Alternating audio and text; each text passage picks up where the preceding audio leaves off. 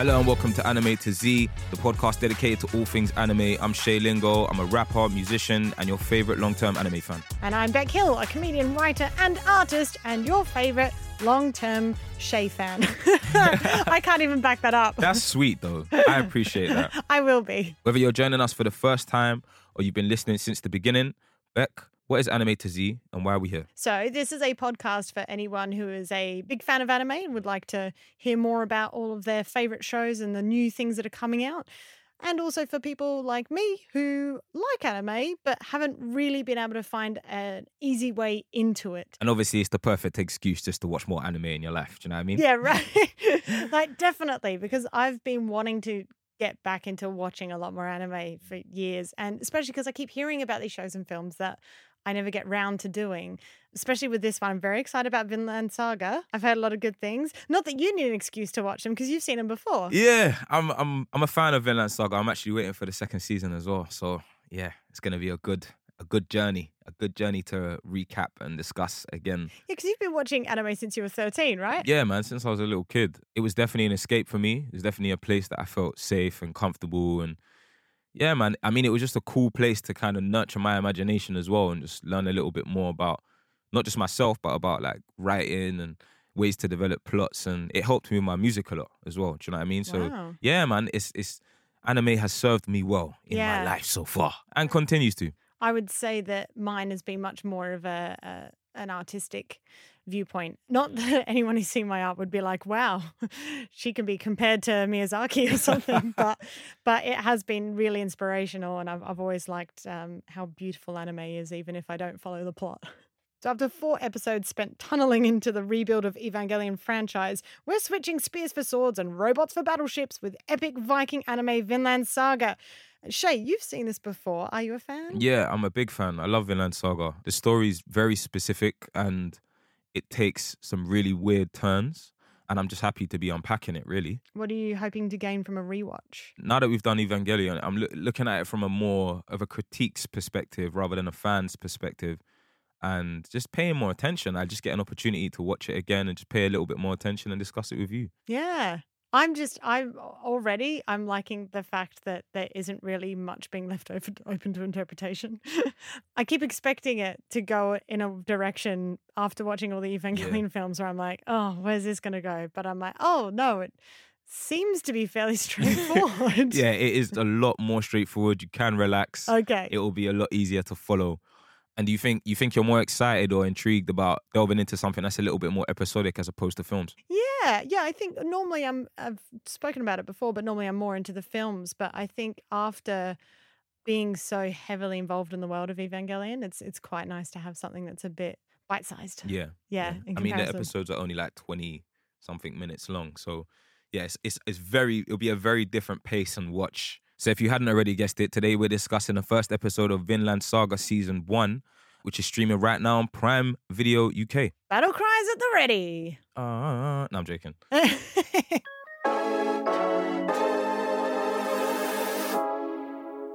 so Shay, for anyone who needs a plot refresh, what happened in the opening episode? Okay, so we're in the year 987, and it starts with this this crazy battle between the Norwegians and the Danish Vikings, and we meet the first character called Thors, and he's like this massive giant of a man, crazy typical behemoth character. It's a or real a- samurai Jack feel about yeah, him. like a super tank character. Do you know what I mean? Very stoic, like kind of guy, and he's just cutting guys down left, right, and center until he's just kind of thrown into the sea at one Mm. point. I think he gets an arrow in his chest, and then he ends up in the sea. He ends up getting thrown into the sea in, in the middle of a battle. Then we skip forward to the year 1002, and it's a completely different scene. Like he's he's now kind of settled down, married with a wife and kids, and we meet his son Thorfinn. Thorfinn's like this this super hungry, adventure starved kid. Do you know what I mean? That just wants to be a part of everything that his dad was a part of. So he lives vicariously through the stories of a kind of kind of elder character that lives in the village. He's a little bit of a jester to everyone in seen the village. You know what I'm saying? He's yeah, he's he's been through some stuff. Do you know what I mean? And his name is Leif Erikson. Some of these stories are pretty hard to believe for the type of character that Leif is presented as. Do you know what I mean? Which is which is interesting and funny to watch, especially as the kids kind of believe but don't really believe. Yeah, then we skip over to this point where Ylva's on the roof, kind of shoveling snow off the roof and just kind of doing chores. And she she actually turns around to the dad and says, Thors, and says, Can't we get a slave to do this work? And Thors is like, nah, that's not that's not what we do.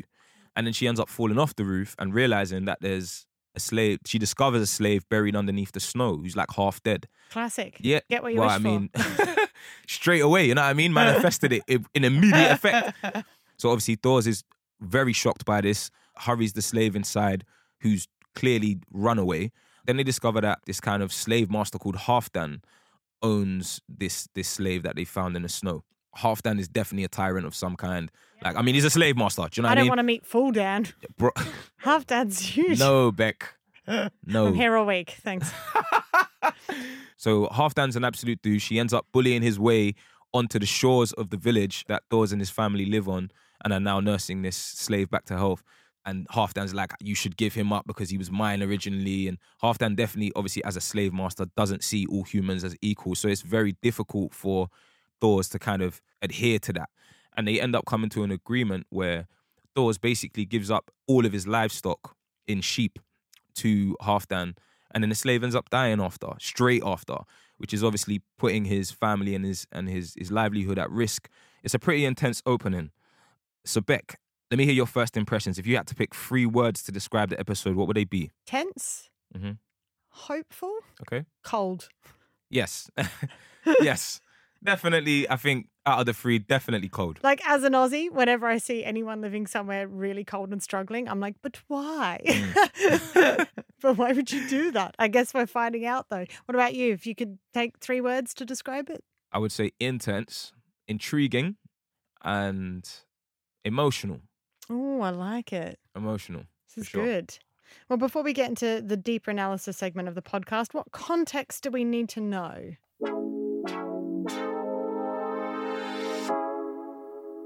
So first up, I think we should talk about the genre. Vinland Saga straddles a couple and is a classic seinen, which is a Japanese word for That's a youth, I want to say. yeah, yes, it is. Well done. Yay! Well done. Duolingo paying off.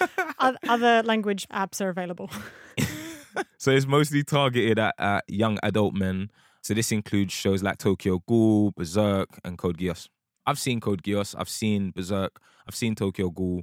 These are all shows that definitely appealed to me in and in both the art style, the animation style, and then eventually, obviously, as I watched them, the plot. All super gory, a lot darker, and a lot more kind of to the point and direct than some other kind of genres. Because you got obviously slice of life, and you got other more mundane styles of, of of anime series. I'm super into the gore and the darkness and and especially period stuff as well, like just things that are set in a certain time where you where the anime itself can lean on the history or the culture of whatever universe they've dropped you into and whatever story they want to tell and whatever characters they want to develop within that story. I'm just very, very into that, especially when there's war and guts and blood and all of that stuff and and some unpacking as well. I'm into that. Okay, so you said this straddles a couple of genres. What are the others? Yeah, it's mostly classed as a historical anime, to be fair, along with like Samurai Champloo, Grave of the Fireflies, and Tale of the Princess Kaguya. Ah, yeah, I've seen Grave of the Fireflies. Uh, It's interesting because I never classified myself as a, someone who's interested in history, but as an adult, I'm starting to find that it's just about the way that you consume it. Yeah, word. I feel like because I've seen Samurai Champloo, and that is that's like a very, very much a period piece. I'm not sure exactly what period, but it's like it's very shogunate, Ronin kind of lone samurai set in a certain time in Japan, like sh- going and collecting taxes in person, kind of kind of period. Do you know what I mean? So it's a bit more like medieval reenactment societies, how they're not necessarily correct. But like my parents were in a medieval reenactment society when I was Mhm. growing up because my family is super white. So that's just, Did they ever lop? I mean, it's essentially what it was. Yeah. Is it? I mean, it's that, but without the like point. you know, you dress up and have a feast and Yeah, have that. meetings, that, kind hear of that. thing, rather than going on actual adventures. Was it like massive banquets with no plates and just meat on the table? And It stuff? was. Uh, we had certain things to eat off, like boards and stuff, but uh, no electricity. So you had all candlelight and stuff. dope. That sounds like a fun time. It was a fun time. Love that. But bringing it back to Vinland Saga, who are the key players behind the series? So it's made in the same studio that made Attack on Titan, which actually has its finale next year. Ah, Do you know what's so crazy? From an anime fan's perspective, having seen Attack on Titan, seen Vinland Saga and seen Evangelion, Attack on Titan is closer to a mech anime than it is to Vinland Saga as a historical anime.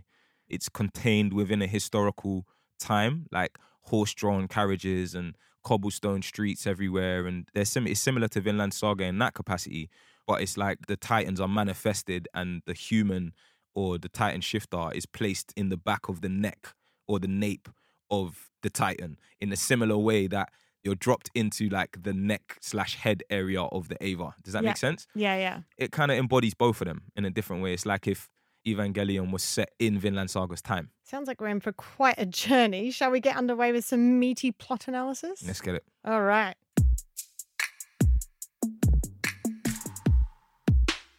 So Beck, kick us off. What do you think of the opening battle scene? I loved it. And I think one of the reasons is because the animation style is really similar to manga or just comics in general. Like the way that that fight scene is presented is very similar to a really detailed storyboarding. Mhm. And I appreciated that because it just you know when when you're in the middle of something that's so adrenaline fueled that your brain just can't take in the amount of frames it would normally take and it feels like you're only getting a split picture every now it's it really did that so i, I enjoyed the way that that was animated thoroughly yeah what about you I just enjoy a good battle scene, like a well composed battle scene. And I think the way they dropped us in and the pacing that they started with, we've seen before, we've experienced before, but we Mm. love. Do you know what I mean? yeah Where it just starts with a bow, bow. Just you're just there. My favorite moment out of that was definitely when Thors is cutting people down just on this random boat. There's so much happening that you can there's there's fire on the water. Do you know what I mean? yeah, like it's just so much happening. And then he gets hit with the arrow and he kind of notices that he's been hit with the arrow. He's like yeah he just looks at his shoulder and he's like, oh. And then he just continues Oh, fighting. it's I was so just like, bro, you are so crazy sick. Like, I think, yeah, I think the battle scene was great. As much as it threw me, it was a great segue into the pacing of his normal, his, his quote unquote settled normal life. Mm, and it, and obviously then we get straight into the opening theme and stuff like that. I what did actually as someone who's done soundtrack for anime, what did you think of it of the theme tune? I enjoyed it, but I definitely think some of the scoring within that first episode is more impactful. Like there's there's moments where there's just loads and loads of piano riff that set the ambience for the Mm, nature and the environment that they're in without actually depicting too much of the environment itself. It's just like it sets the tone for the for again like Is family man life. Do you know what I mean? Yeah. And kind of makes creates a mundane kind of energy. It's it's it's really really beautiful music. Really I- beautiful music. I did feel that the uh, theme fit in quite nicely though after the battle scene because there's Mm. nothing like a little bit of metal to come in um, after that. It made me think of Linkin Park because of course the band is Survive Said the Prophet. Mm. And they also did the theme tune for Banana Fish. I've which- seen Banana Fish. Have you seen Banana Fish? No, but Fish I know it's another good. Prime one. Yeah. Very good. Very, very good. It's extremely dark and extremely real. There isn't really any supernatural elements to it. It's it's set in a com- like a more much more modern time and it's actually a lot to do with like human trafficking and drugs and syndicate cartels and sexuality and loads of things that are, are extremely intense, like very, very intense. To unpack that one would be interesting as well, to be fair. Yeah, so getting back to Vinland Saga, I think Thorfinn is such an interesting little boy. Having seen it without without spoilers, you- you're gonna be surprised about where he ends up. Right. Um, even just a New couple York. of episodes from not New York. I would, I, I can I would be surprised. rest assured he doesn't end up in New York, Beck. Wow. I won't Um, be surprised now. I meant more. I meant more mentally and emotionally as he grows. But it's it's it's a really really kind of harrowing experience to watch. Oh, I'm um, looking forward to that. in this state as the carefree, young, ignorant, naive kid that he is, blissfully like just running around and feeding sheep and fetching water for the village and do you know what I mean? Just Yeah. being being a kid. Well, it's interesting because he's like super adverse to running away. Like he's got this whole thing about how he doesn't want to have come from someone whose ancestors who ran away, Yeah.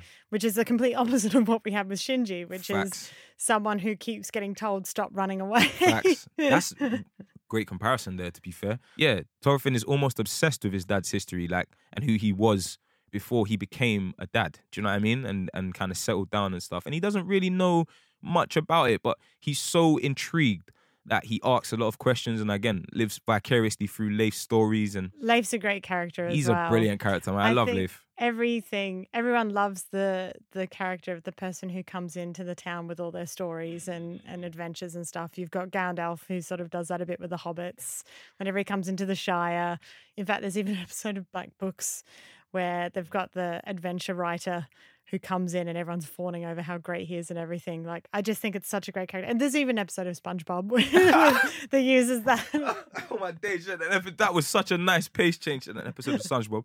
yeah, I think Leif has this really charismatic energy about him. Like, Hawk, let me tell you a story. You know what I mean? yeah yeah Great guy. Then obviously Ylva, we meet Ylva. She's pretty cool. She's got spunk. I like Yeah. that. Comes in, calls Leif a pervert. That's always fun. you don't like her. She's clearly got moxie. I'm intrigued to see where her story takes her. She's a bit of a no BS kind of character, but she understands how to uphold union. Yeah. Do you know what I mean? Because she has that moment with Halfdan where she kind of semi tries to stand up to him and tell him. or at him. least smooth things over. Do you know what I mean? Yeah. Just like, oh, by the way, haha, ha ha ha. Do you know what I'm saying? But then she was like super upset after the dad made the deal, like Thors made the deal to give away the sheep and all this stuff. And she was like, oh, he died right after. But such a crazy juxta to the way that it actually happened, which was super, super intense. yeah. Yeah, it's a bit of a tension release. Mm. And Halfdan, oh my goodness. What a bad man. you know you know how you know, because he's wearing black and he's got a scar. Oh, I was about to say that. He's got a scar on his face. He's dressed in like what I would like to call typical villain attire. Do you know what I mean? yeah, they must shop at the same place. and he's what I want to call like a virtuoso type professional, 10,000 hours done with a chain.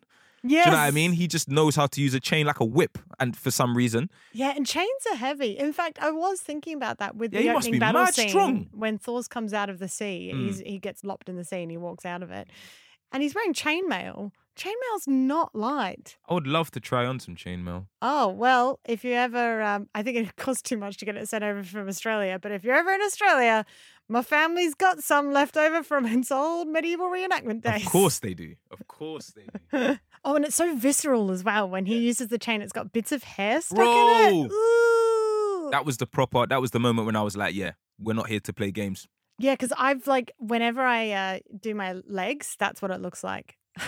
Stop it. In the razor. Yeah, yeah, Crazy. Yeah, one of them's called Floki, Fl- yeah. which I find really funny because it sounds like they've gone, oh, we're gonna do some Norse stuff, so let's get Thors and Floki. It's funny saying that because I used to think that they weren't real. I, I thought Floki was just a play on words and it was like fake Loki. But oh, really, Yeah. but really, they were actually real people that existed with those names. Oh. Mm. Oh, okay. Well, now I feel bad for them for having such rubbish names. Oh, no, no. jokes, jokes. No offense, any Flokies listening in. I wonder if there's any. I mean, shout out all the Flokies. If the shout out your parents for naming you Floki. If you're Floki in 2021, that's crazy. Yeah, so they're having this crazy face off on the shore. One of the younger village warriors steps forward, or a guy who's seen some war steps forward, but he's a much much younger character than than Halfdan or anyone that Halfdan's with, and he kind of seeks to fight. You know what I mean? He's just he seems he seems really hungry to just get into battle and super offended that they're there and like, why are you here? What have you done? Ah ah ah ah ah. And then one of Halfdan's guys steps forward and he's like, Oh, I remember you. And he's he's facing the the way we see it is he, we just see his kind of side profile. And then he turns. He's like, "I remember you. You cut off my arm back in that in that battle the other day, like kind of vibe."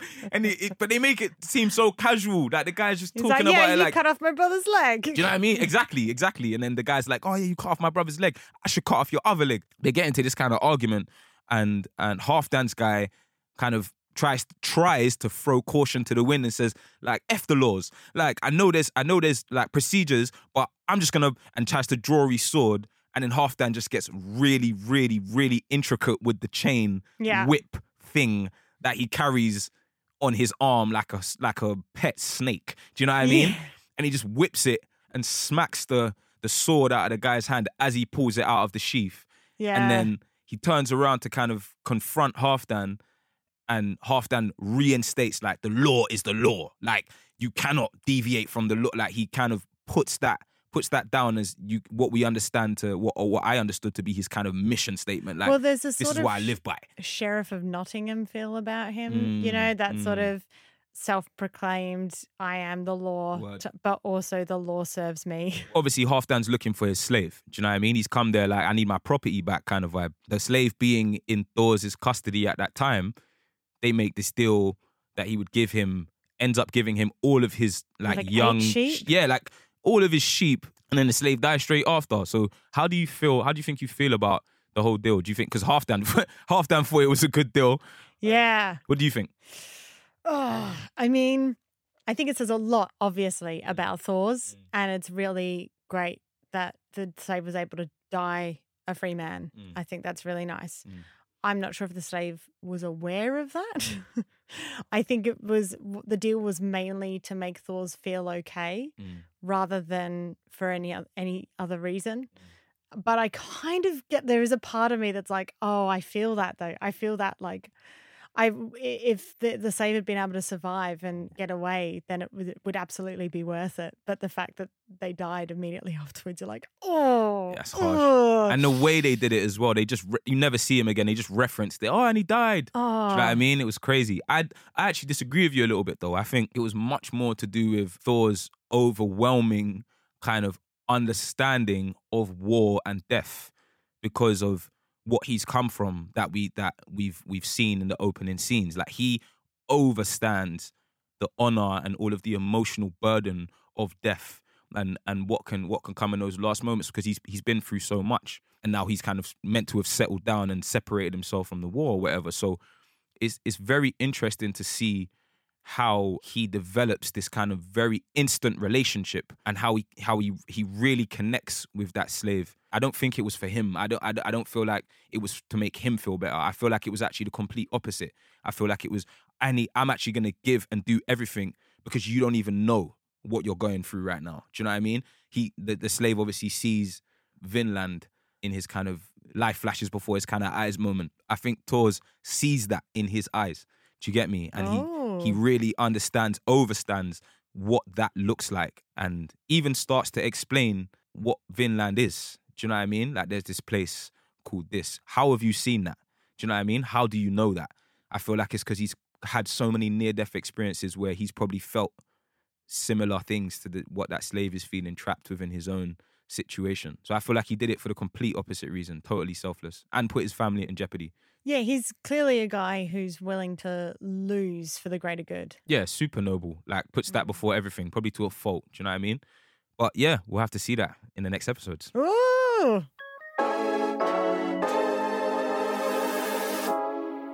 Cool. So we're gonna move into quickfire now. You enjoy quickfire, right? I love quickfire. It's my favorite bit. Perfect. Favorite character? Ylva. Wonderful. Yep. You? Definitely Thors. Okay. Least favorite character? Um, Halfdan. Yeah, Has to be. Has to yeah, be for now. He sucks. Favorite scene?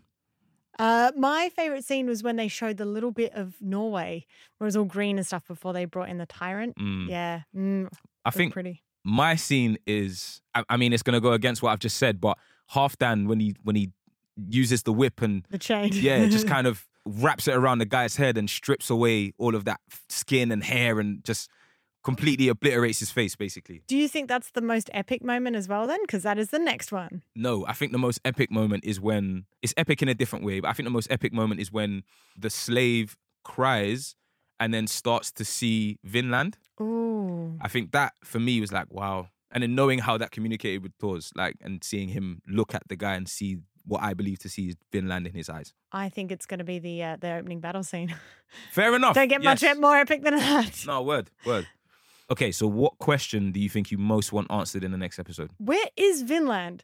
They're talking about it. They're saying it's like what direction it is. I'm like looking at my globe at home, trying to work out where it might be. Yeah, Thors is on this very kind of like far away in a place. You know what I'm saying? Like he's doing the very like super mystical Valhalla kind of situation. That's how they kind of treat Vinland, I feel like. So Because there's a suggestion it could be the Americas with Leif and their Native American headdress. word, word. Because Yeah. they've they've actually traveled a lot. Mm. And Leif is Leif is an interesting character. So I'd like to see. I think the question I want most answered is what is Leif's actual story? yeah. Do you know what I mean? Like, is he has he done all this stuff and he's now so enamored with all of his his journeys and his tragedy and his sorrow and his situation that he now just plays and has adopted this character of like the semi Joker, and he f- he's very conscious of how everyone sees him, but he's happy to play that role for everybody else's sake. Do you know hmm. what I mean? Because he's seen so much. I'm I'm really interested to see how they develop Leif.